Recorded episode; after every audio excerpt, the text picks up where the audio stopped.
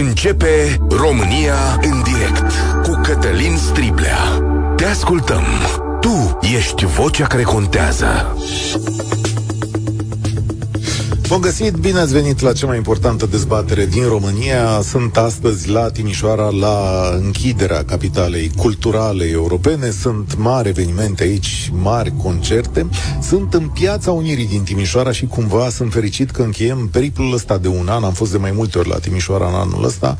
Sunt fericit că încheiem aici, în locul ăsta care e foarte frumos și care îmi crește inima de fiecare dată. De câte ori ajung aici, în această piață în special, nu în celelalte două care sunt la fel de frumoase, dar sunt mai jos de aici, dar în piața asta am un sentiment teribil de bine. E ca și cum m-aș plimba într-un oraș, am spus de multe ori, mai zici că e un oraș austriac când e vară și plăcut aici, ies terasele în afară, se poate bea cafea, se poate bea o apă, poți să stai liniștit, fântâna asta este minunată, e catedrala catolică, în dreapta, cum mă uit eu, în spate, e biserica sârbească, te plimbi pe aici printre casele astea și zici, mamă, parcă nu e România. E România, pentru că în spate acolo e un bloc comunist.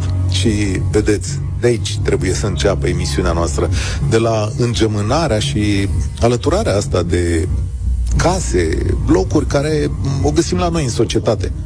Nu numai în Timișoara, e și în București, e și în Galați, e și în Brăila, e și în Iași. Peste tot am făcut amestecul ăsta, ba mai curând după 90 l-am și, cum să zic, adâncit mai tare, e și mai rău. Despre asta e emisiunea de astăzi. Cum o să facem noi pe viitor să arate orașele noastre, prieteni? Aici vă chem la colaborare, să-mi spuneți ce e bine și urât la voi. Ce e bine sau urât la voi?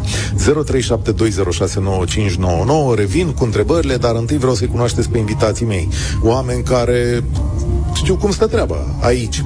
Domnul Sorin Predescu, care este directorul Direcției Județene pentru Cultură Timiș. Salutare, bine ați venit! Bună ziua! Și domnul Mihai Moldovan, arhitect, care conduce și Asociația Prin Banat. Salutare! Bună ziua! Hai să începem cu un pic de istorie. Suntem aici, pe palisada orașului vechi, turcesc. Da, e o piață care a fost construită ca tot orașul după ce a venit administrația austriacă. Istoria, pentru cei care nu știu, este că austriecii au încercat să facă un oraș ideal și l-au construit pe planșetă, de la A la Z, de rămân tot orașul de dinainte. Deci au aplicat filozofia construim totul nou. Dar au construit un oraș așa cum l-au gândit atunci, mai mare decât orașul turcesc, dar tot între ziduri, tot aparat, tot garnizoană militară. Și există un sistem de piețe în acest oraș, care, dintre care face parte și Piața Unirii, care era o piață mai de margine. Piața centrală era Piața Libertății, care era o piață militară, iar aici era piață. Adică piață de animale, piață de diferite produse. Frumusețea asta deloc, da, era o piață. Da, pentru că, sigur, târgul nu era permanent. Ce e interesant la piața aceasta este că a fost împărțită egal între ortodoxi și catolici și jumătate din clădiri erau ale catolicilor, jumătate ale ortodoxilor, așa cum Timișoara avea un primar catolic și un primar ortodox. Ce interesantă poveste! Să știți că dacă veniți aici în Piața Unirii, ușor puteți recupera, să vedeți unde e zidul orașului turcesc, dacă vă uitați pe jos, în pardoseală, să zic așa, în pavaj, că sunt păcate niște știfturi de oțel. Acum puteți veni chiar cei care stăți în Timișoara să vă uitați că unde e un știft de oțel strălucitor, acolo e zid spuse din metru, nu? Da, și mai sunt semne importante. E un semn al unui fost catarg, sunt semne ale diferitelor clădiri în această piață sau pe străzile laterale, unde au existat diferite clădiri și din perioada turcească și din perioada austriacă. Tot pe străzi laterale avem foste moschei, foste străzi turcești, toate sunt desenate în pavaj, iar foarte aproape de noi, una din cele mai importante piețe, care astăzi nu mai e așa importantă pentru că cineva a stricat în 1908 cu o bancă, este Piața Sfântul Gheorghe, unde neîntrerupt a existat întâi o biserică, apoi o moschee a sultanului Îndingător, apoi o biserică iezuită și apoi a devenit o bancă în 1908. Dacă sunteți în Timișoara, dacă ascultați radioul acum și ascultați radioul în toată țara, auziți un pic de muzică sub noi, e foarte posibil, la noi e foarte tare, nu știu că se aude în microfoane. Celebra Katie Melua face probe de sunet pentru concertul de diseară. Cumva aș zice că suntem privilegiați și am zis să salut acest moment. E mai rar să vezi un artist mare aici să-ți cânte în timpul emisiunii. Deci dacă se aude un pic, să știți că o celebritate cântă aici. Mihai Moldovan, faceți un lucru interesant și important. Cartați și cartografiați, cred că ăsta e cuvântul, cartierele din Timișoara. Există și un site, intrați repede acum să vă uitați, heritageoftimișoara.com/cartiere, și dumneavoastră spuneți povestea clădirilor și a cartierelor din Timișoara aici. Într-adevăr. Și cred că întâmpin o serie de întrebări care vor fi puse în emisiunea de astăzi. Noi, la Asociația Prin Banat, întotdeauna am crezut că din necunoașterea poveștilor noastre, pentru că nu ne-am știut, nu ne cunoaștem poveștile profunde ale orașului, am ajuns să ne raportăm diferit la el. Iar din 2014 am încercat să aflăm poveștile fiecarei clădiri din oraș, tocmai pentru a ajuta comunitatea locală, timișorenii, să se reîndrăgostească de oraș, și astfel a luat decizii mai corecte, mai bune în raport cu mediul construit. Haideți să le spunem un secret pe care eu l-am aflat de la ghidul Ludovic Satmarii lunile trecute, dar sigur îl știți și dumneavoastră. Pe multe clădiri din zona asta sunt niște stupi. Stup de albine. Ce-i cu stupii aia? Dacă mai cine are curiozitate să uite la clădirile vechi din Timișoara, o să vadă stup. E un mic indiciu heraldic. Stupul de albină a fost tot timpul un motiv al funcțiunii bancare, pentru că albinuțele tot timpul vin la stup și își depun fiecare parte a ei, iar stupul crește precum o bancă. Deci dacă ești în Timișoara și vezi o clădire veche cu un stup, a fost o bancă. Da, și este un simbol universal. Din orice oraș ar fi ascultătorii de astăzi, pot căuta stupi în orașele lor, sigur vor găsi. Ce interesant, asta mi-a plăcut, pentru că după asta am făcut vânătoare. M-am dus să mă uit peste tot, să văd unde e. Hai să alegem o clădire la întâmplare. Amândoi știți poveștile clădirilor din piața asta? Probabil. Da? Nu știu. Spuneți-mi ce a fost, uite aici, unde e Brâncuși acum. Noi suntem sub geamurile lui Brâncuși. A fost Palat Administrativ. Așa. La un dat a fost sediul Principatului Voivodinei și Banatului Timișan. Apoi acest sediu trebuia să se mute unde este castelul, unde e Dicasterialul.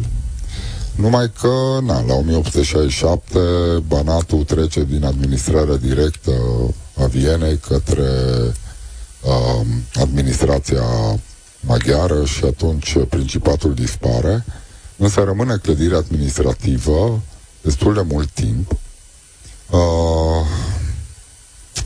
Se întâmplă că în perioada comunistă, o perioadă de inspectorat școlar și multe alte funcțiuni legate de școli, și undeva prin 1983 începe renovarea acestui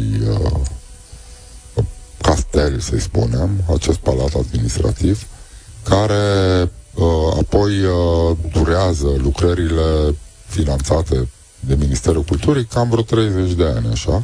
Eu v-am spus acum câteva povești, ca să vedeți cât parfum este în orașele noastre. Dar una peste alta, peste tot în România, o să avem o ciocnire între aceste zone care pot fi recuperate sau nu, cu toate poveștile lor, și nevoia de o România mai modernă. Să construiesc tot felul de lucruri. Dacă veniți în București, uneori veți rămâne uimiți. Și aici îi chem pe ascultătorii noștri și dacă sunteți de acord, o să dau drumul la dezbatere, că ne putem auzi și pe parcurs. 0372069599. Ce vă deranjează cel mai tare la cum arată orașele noastre? Ce ați schimbat la arhitectura lor? Și ce alegeți? Zone moderne sau conservarea celor vechi?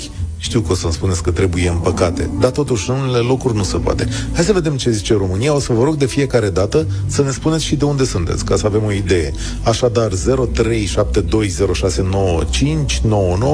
Ce vă place, ce nu vă place la orașele noastre și cum le punem noi, cum le unim arhitectonic, de fapt. Cristian, salutare, bine ai venit! Bună ziua! Din Arad vă sun.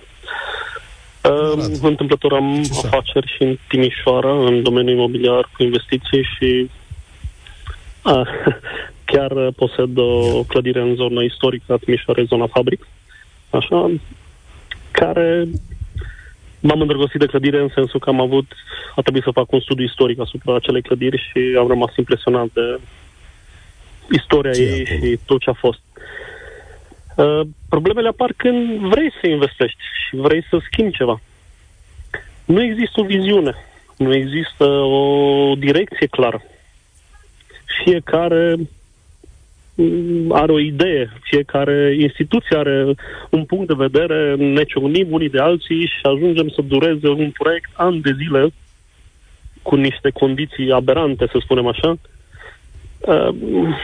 Și mi se pare trist, pentru că nu vrem, adică suntem, de exemplu, dau exemplu meu în zona Fabric, unde eu doream să păstrez caracterul și doresc să păstrez caracterul istoric al clădirii, să extind unul din imobile, dar să păstrez aceeași linie.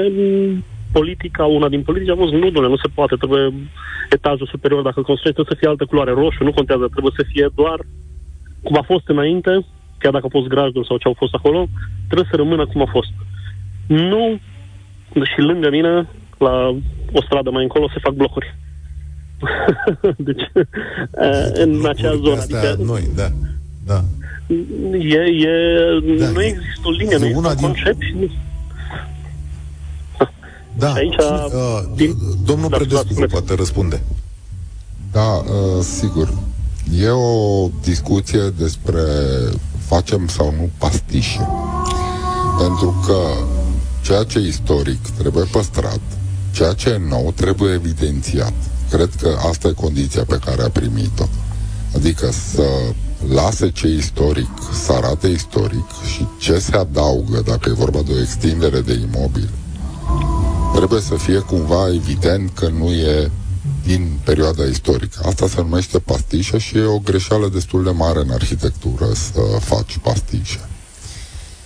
În ceea ce privește construcția blocurilor în zonă, trebuie să fie foarte clar că zonele istorice sunt delimitate. La un moment dat se termină zona istorică și de acolo se poate construi conform regulilor primăriei, fără ca Direcția pentru Cultură să mai aibă ceva de spus. Adică un monument este o clădire declarată monument. Da, hai să vă răspund și la asta. E, zona respectivă este zonă istorică, deci este toată zona, bănesc că cunoașteți, zona Fabric, dar nu contează. Ideea este că mi se pare că ar ajuta foarte mult un ghid clar, atât tot și pentru un investitor și pentru toți arhitecții, un ghid clar, uite, domnule, asta este viziunea orașului nostru, asta dorim să facem, asta dorim să facem în zona istorică, asta dorim să facem în zonele noi, astea sunt criteriile, adică mi se pare că este așa o, nu știu, nimeni nu știe, toată lumea are pretenții, toată lumea încearcă și spune părerea, așa. Vă dau, cred că este cel mai elocvent, în Timișoara până în noiembrie au fost emise 700 de autorizații de construcție. În Arad au fost emise 800. Vorbim de autorizații de construcție. Noi, pentru case și blocuri, clădiri de birouri. Tot ce înseamnă, tot ce emite primăria Timișoara. 700 de autorizații până în noiembrie. Asta e. Acum eu nu știu cum să interpretez. Spuneți-mi dumneavoastră, e bine sau e rău? Eu consider că este foarte, foarte rău. Din punctul meu de vedere. De ce? Pentru că discutăm de faptul că e un oraș ca de nivelul Timișoarei, așa, unde aloci 700 de autorizații. Asta înseamnă că este extrem de birocratic, ești plimbat pe la toate ghișeile, ești plimbat și asta prin avize și toate cele. Nu există o direcție clară și unică, unitară în tot acest oraș. Aradul, okay, în decembrie avea 800 de autorizații. Și nu cred că putem compara Aradul cu Timișoara. Aha, deci asta era comparația, ca să înțeleg. Bine, dar uite că am o curiozitate la domnul Moldovan. Explicați-mi ce-i cartierul acesta Fabric? Tot aud, de câte ori vin la Timișoara, tot aud, domnule, e cartierul Fabric, ce-i cu el? Că l-ați investigat, cartografia, poți mai pe fotografie acum. Ia să văd, vezi clădiri din Fabric. Foarte pe scurt, se explică să înțeleagă toți ascultătorii noștri. Timișoara, cum spunea domnul Predescu, în secolul XVIII a fost construit un oraș nou, ideal, și a fost construit într-un mod polinuclear. Adică avea cetatea militară în zona centrală, iar perimetral în jurul acesteia, la o distanță de siguranță din rațiuni militare, erau cartierele satelit, cartierele dormitor ale orașului, Fabric, Iosefin, Elizabetin. În timp, orașul a crescut, s-a dezvoltat, s-a unit, iar Timișoara de astăzi poate fi un oraș al orașelor de demult, Fabric fiind unul dintre acele cartiere. Adică e un cartier cu case mai vechi, mă uit așa la el, sunt case vechi, palate, clădiri de perioadă cel mult interbelică, dacă nu și mai vechi. În aceeași perioadă, în 1734, a fost inițiat proiectul și a funcționat în paralel cu cetatea militară. Era un cartier care funcționa singur, avea primăria proprie, piața centrală proprie. N-arată, din fotografiile dumneavoastră, n-am călcat, nu știu, dar am uit pe fotografii, nu arată renovat, nu arată îmbunătățit, arată ca un cartier care își trăiește bătrânețea, nu vreau să jignesc pe nimeni, dar așa îl văd în aceste fotografii. Eu îl văd ca un cartier în așteptare, cumva tot imboldul prin care trece Timișoara de un deceniu, prilejuit de capitală culturală, evident a început din centru, iar acest efect se răsfrânge încet, încet până în ultimele zone, iar de câțiva ani simțim efectele și în cartierul Fabric. E foarte vienez, așa. Lavinia, salutare, de unde suni? Bună ziua tuturor, invitațiilor dumneavoastră și dumneavoastră personal, domnule Cătălin Striblea. Vorbesc din Iași, un oraș mare, un oraș cultural, și vreau să vă vorbesc din punctul de vedere al unui locuitor obișnuit. Nu lucrez în domeniu, așa că nu știu amănunte, dar dacă mă refer doar la o singură poftim, cu atât mai bine, zic. Am înțeles. Vreau să mă refer doar la o singură zonă importantă a Iașului, și anume zona Palatului Culturii. În momentul în care te duci să vizitezi Palatul Culturii, vrei să vezi și Casa Dosoftei în imediată apropiere și mai vezi și prima școală generală George Asachi, cu un monument frumos unde știm că este înmormântat marele om de cultură, în imediata apropiere există o construcție, nu vreau să spun cum arată, e ultramodernă, ea nu arată în sine rău, dar total nepotrivită, un fel de complex mall, iar alături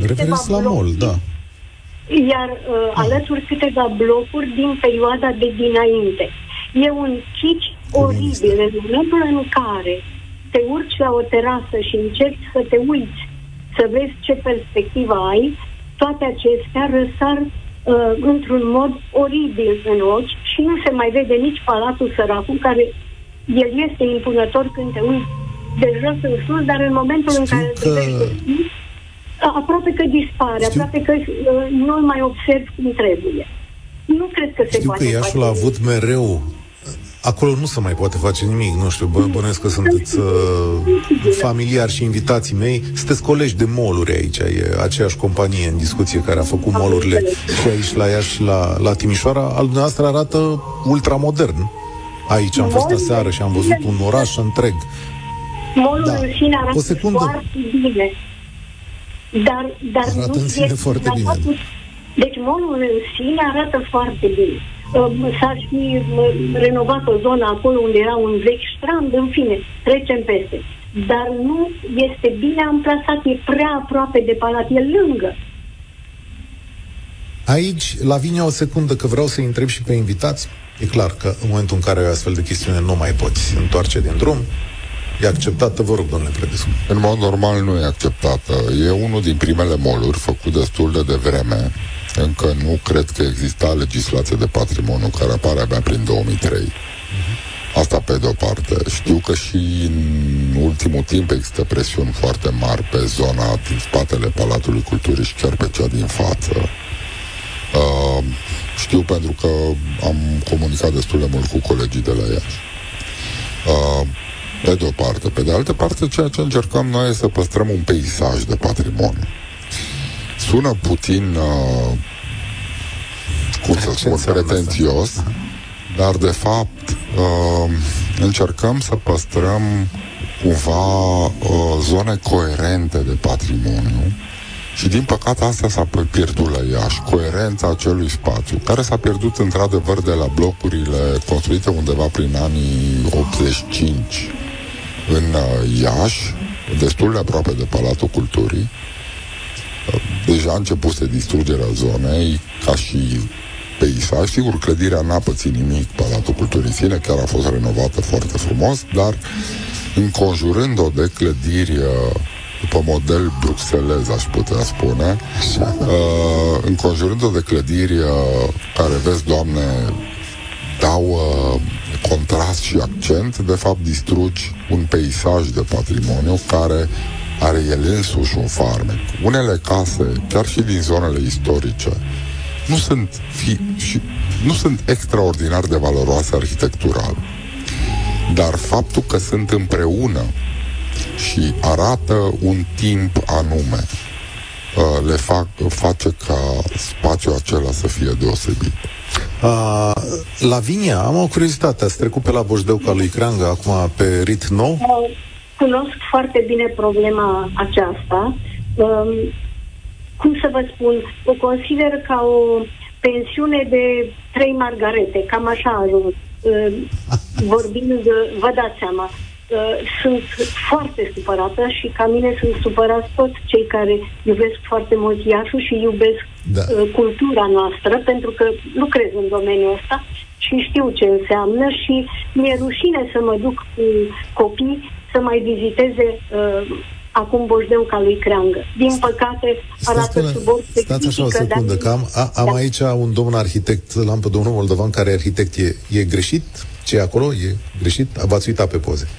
Da, în ultimul timp inevitabil a ajuns subiectul și la mine. Toată lumea știe despre asta, da? Da, este deranjantă obiectivizarea aceasta a patrimoniului, care este văzut strict ca o fațetă frumoasă și se pierd din vedere valorile intrinsece ale lui. Valoarea unui imobil nu stă doar în fațada lui și în tot ceea ce s-a întâmplat în el, în contextul sau în peisajul de care spunea domnul Predescu mai înainte. Nu că v-aș pune în, cum să zic, în oglindă cu colegii dumneavoastră de profesie care au lucrat acolo, dar cum trebuia făcut ca să înțeleagă toată lumea? Un subiect foarte greu, mai ales pentru că istoria acelei construcții este una nouă. Ce s-a renovat acum este de fapt o clădire din anii 70, dacă mi-aduc aminte bine. A, serios? Da, a trecut prin valuri succesive de demolare totală și reconstrucție completă. Aha. De altfel, acum s-a stricat o stricăciune stricată anterior. N-am știut asta, dar uite că e bine că ai specialist să ne spună asta. Da, și cumva cred că soluția pe care o aștepta toată lumea era să se revină la o Bojdeuca lui Creangă. Chiar dacă nu era autentică, oricum nu era nimic autentic, dar ar fi fost interesant să aibă un aer autentic. Aici pastișa poate avea sens, construind o clădire plauzibilă după fotografii, după documentare, plauzibilă a lui Creangă, cumva ca un simbol al locului în care a trăit Creangă și a unei case asemănătoare. Ce bine că mi-ați răspuns la chestiunea asta. Lavinia, îți mulțumesc tare mult. Da, Iașul rămâne cu astea două probleme și cu niște cartiere, sigur, comuniste, pe care, sigur, o să le facem anvelopare și după ce le facem anvelopare, măcar o să fie vesele. Sunt câteva blocuri în București, știu că râdeți de mine, dar ce să facem? La blocurile comuniste e foarte greu să mai faci ceva. Apropo de asta, Alexandru, salut, de unde suni? Bună ziua, de astăzi și invitația noastră, chiar din Timișoara vă sun. Ia, sunteți mai aici la... pe în momentul de față, nu. La cald, că ați pus întrebarea acum și la cald fiind din Timișoara și având în vedere ceea ce se întâmplă acum, aș putea spune că două lucruri le mulțumesc foarte tare.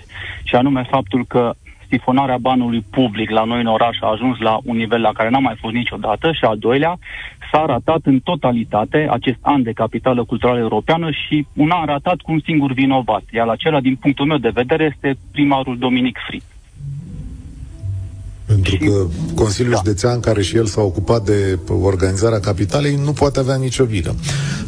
Păi nu, dar nu, păi Consiliul Județean are vină, nu mă scuzați un pic, are vina Consiliul Județean, în ghilimele, de a-l fi adus pe Brâncuși și de a fi salvat evenimentul de capitală culturală europeană. Am înțeles. Întotdeauna mi-a plăcut partea asta a Timișoarei în care, și nu e prima dată, cred că e a doua sau a treia oară, s-a întâmplat de mai multe ori în emisiunile pe care le-am făcut de aici, timișorenii și-au împărțit politic această capitală europeană. Da, na, asta e viziunea dumneavoastră. Dacă asta vreți să transmiteți în România, hai să argumentăm. Măcar să știm despre ce e vorba, că eu sunt interesat de banul public. Haideți deci să funcționarea banului public. De la vizita precedentă a dumneavoastră în Timișoara, sunteți unul dintre cei care s-au declarat entuziasmați de chela cu buruieni din centrul orașului. Bun, știți cât a costat? Știți că a costat 350.000 de euro. Cum vi se pare această sumă dată pe o simplă schelă închiriată?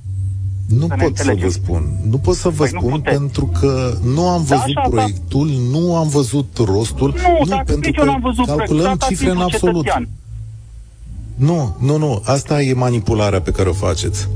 Eu nu știu de ce aia costă 350.000 de euro, nu știu cum se finanțează, nu știu câți bani scoate. Și centrul de proiecte știe de ce. Nu, dar dumneavoastră nu știți.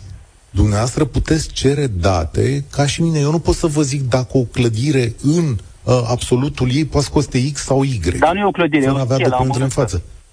Cu niște buruieni. Nu e chiar amărâtă, că e frumoasă. Da, din punctul ăsta de vedere, că n-ați dat banii, dar pentru majoritatea timișorenilor e o monstruozitate. Iar Curtea de Conturi... Eu am o problemă, aici. Când vine cineva la radio și îmi zice eu vorbesc în numele timișorenilor. Ați vorbit în numele dumneavoastră. Dar am zis că majoritatea... Asta a zis. Ați făcut un sondaj sau ce ați făcut? Da, având în vedere Alexandru, că... Uite, eu o să fiu foarte sincer cu dumneavoastră. Vă rog. Serios că nu-mi place atitudinea dumneavoastră. Îmi place că aveți grijă de banul public. Dacă orașul dumneavoastră e rău, asta e o chestiune pe care eu înțeleg mai greu. Dumneavoastră nu vă place atitudinea mea pentru că este anti-USR. Dumneavoastră duceți o campanie pro-Frit și pro-USR. Trebuie să recunoașteți faptul acesta. Eu? Când? Dumneavoastră și postul dumneavoastră. Când? Și postul meu de radio. A fost Fritz în programele noastre. Am zis ceva de Fritz? Dar ați vorbit de mai multe ori. Nu. Atât dimineața la matinal. Eu am vorbit de mai multe ori. Am vorbit eu dimineața la matinal despre Fritz. Nu dumneavoastră, colegii dumneavoastră. Dar deci am deviat de la campanie, Uite, asta este o prostie. Și pot să vă documentez în cam 30 de secunde. Intrați pe Facebook-ul meu astăzi, ai o postare la ora 10, așa, și în care o să vedeți cum întreg partidul USR, prin deputați, prin urmăritori, prin așa mai departe, îmi sare în cap și mă face anti-userist și penal atașat de PNL și de PSD. Dar știți de ce? Lăsați-mă asta. Nu, că vorbim decent și argumentat. Știți de ce? Pentru că ei nu suportă critica, dragă domnule Striblea. Ei imediat ce au venit DNA-ul peste ei, DNA-ul nu-i bun. Dragul meu, tocmai m-ai făcut userist. Eu ți arăt că mă cer de dimineață cu USR-ul și tu îmi dai un argument serios. Hai că pe bune. Și, dar faptul că mulțumesc tare mult de telefon. Nu, asta e chiar... deci nu accept acest lucru. Este o minciună sfruntată. Mulțumesc tare mult. Nu există niciun fel de campanie pro-USR în această stație. Nici în această emisiune, nici dimineața, nici seara. Nu există acest lucru. Dar există un lucru care cât se poate de clar. Respectarea unor principii și a unor valori în care eu și colegii mei credem și ne le asumăm. Că se întâmplă ca din când în când valorile astea să fie preluate de un partid, să fie susținute, că se numește el PNL, USR, PSD, ăsta s-ar putea să fie un lucru adevărat.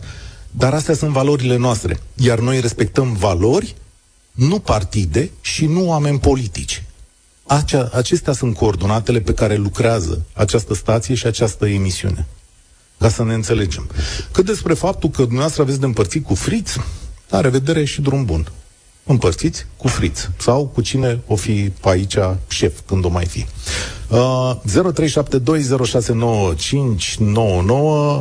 Andreea, salutare. Bună ziua, Andreea din Constanța sunt. Referitor la întrebarea dumneavoastră... vechi. Nenorocirea aia de centru vechi din Constanța. Exact. Nu pot să cred. O crimă, o crimă împotriva arhitecturii. De fiecare dată când ajung acolo, într-adevăr, sunt născută, crescută în Constanța, dar ajung destul de rar. Mă uit cu tristețe atât la clădirile istorice, care sunt în paragină, marea majoritate. Nu s-a făcut, din punctul meu de vedere, absolut nimic. De ani de zile se tot încearcă să se restaureze cazinoul acela. Și acum, dacă veniți să vedeți, încă nu este terminat. Consider că este un oraș cu un potențial fantastic și am putea să concurăm cu foarte multe orașe din afara țării, dar din punctul meu de vedere este un oraș aproape mort. Adică nu mai ai oportunități. Arată jalnic, circul aproape săptămânal pe așa zisa centură a Constanței se lucrează mai tot timpul, iar mai ales în sezonul estival. Sunt adevărate blocaje la ore de vârf. Trist. Este foarte, foarte trist. Într-un oraș acum că se lucrează nu e rău. Nu este acum rău, așa este, dar am impresia că se bate pasul pe loc. Asta nu pot să zic de aici. Născută, crescută aici, aici mi-am întemeiat familia. Ce pot să zic de la distanță e că ce se întâmplă în acel centru vechi, în acel cartier de deasupra mării e realmente neplăcută. E o dramă nu numai pentru Constanța, e o dramă de-a dreptul românească. Nu știu, ați apucat să le, cred că îl știi. Oh, da. Da. Așa prea este, bine. Da. Prea bine, da. Da. Așteptăm cu toții o secundă, vă rog. Stați o secundă. Nu înțeleg acolo. E un cartier, ca să zic așa, cu împrumuturi din foarte multe zone arhitectonice. Sunt niște clădiri vechi. Nu înțeleg, îl întreb aici pe domnul Moldovan. De ce credeți că stagnează lucrurile acolo? Sau cum se interpretă?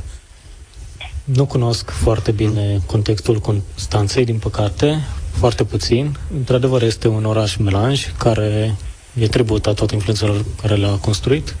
Iar această detașament al comunității locale față de patrimoniu produce în cele din urmă disonanțe în oraș. Cum ar trebui să, de fapt, la modul ideal, cum ar trebui să arate cartierul ăla de acolo? Este oglinda comunității, iar dacă comunitatea nu și-l asumă, nu îl înțelege că parte valoroasă, nu îi înțelege valorile și nu face un efort susținut pe toate palierele să și-l reasume, atunci cartierul nu va avea o altă față. Și costă, bănesc că e destul de costisitor. Eu încerc să traduc un pic povestea. Dacă ceva s-a reușit în Timișoara, este tocmai activarea comunității, așa cum zicea domnul Moldovan, activarea comunității în zona de patrimoniu. Aici pierzi politic dacă distrugi o clădire istorică.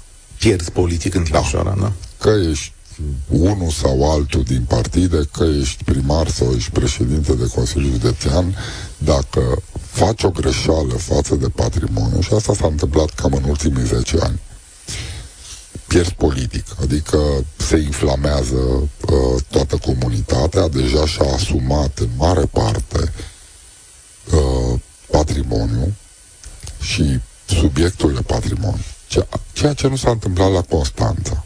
Și aici, de ce nu s-a întâmplat, e o discuție destul de lungă. Nu s-a întâmplat la Constanța cum cu greu se întâmplă la Craiova, cum cu greu sau deloc se întâmplă la București, pentru că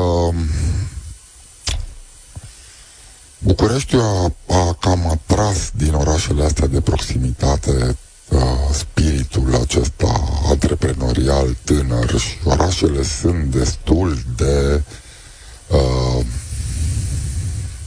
ierarhice, ca să zic așa. Politicul acolo domină practic comunitatea. Adică nu să facem masa critică în comunitate pentru a împinge astfel de proiect. Exact, n-aș vrea să rostesc cuvinte de genul capital social, e și asta o problemă. Pe de o parte. Pe de altă parte, n-au avut poate nici norocul sau de a avea câteva proiecte importante de restaurare, tot politicul de bine că a preferat să acceseze alt tip de proiecte. Aici subiectele realmente majore sunt cum vom face Piața Operei, cum se restructurează cartierul Fabric. Astea sunt proiecte despre... Deci chiar o să schimbați Piața Operei aici? Da. Dar va fi o refacere a ei. Piața Operei, așa cum arată astăzi, e terminată în 89. Adică încă în perioada comunistă. Piața Operei are nevoie de o restructurare din multe motive. Arhitectural vă poate explica domnul Moldovan de ce. Foarte interesant. Dar, cum să spun, patrimoniul este subiect zilnic în Timișoara pentru că e parte din oraș. În Constanța, cartierul vechi e un cartier vechi și noi ne trăim viața cumva mai degrabă în partea nouă a Constanței. S-a investit în Mamaia, Noi nici, într-adevăr, vedem stațiunile. Nu mai avem timp astăzi. Îmi cer scuze față de Alin, căci timpul lui a fost mâncat, ca să zic așa. Dar până la urmă e interesant exercițiu și cumva întâmplarea face să fi fost sunați din orașe grele ale României, care toate cam au aceeași problemă. Pentru că au o moștenire mare de tot, moștenire care... Aici dumneavoastră sunteți norocoși. Trebuie să recunoașteți. Mihai Moldovan, sunteți norocoși, nu? Suntem. Da, asta se și vede. Lăsați-mi o idee pentru mâine, că o să mai fiu până duminică în Timișoara. Ce trebuie să văd, musai? O idee. Rog. Toate straturile orașului. Cumva dacă ți-a plăcut Piața Unirii, zona barocă, încearcă și Timișoara Secesion, Timișoara eclectică. Nu am ajuns niciodată în cartierele dumneavoastră, am stat numai în centru, trebuie să recunosc. Dar o să mă folosesc de hartă să ajung undeva mai departe.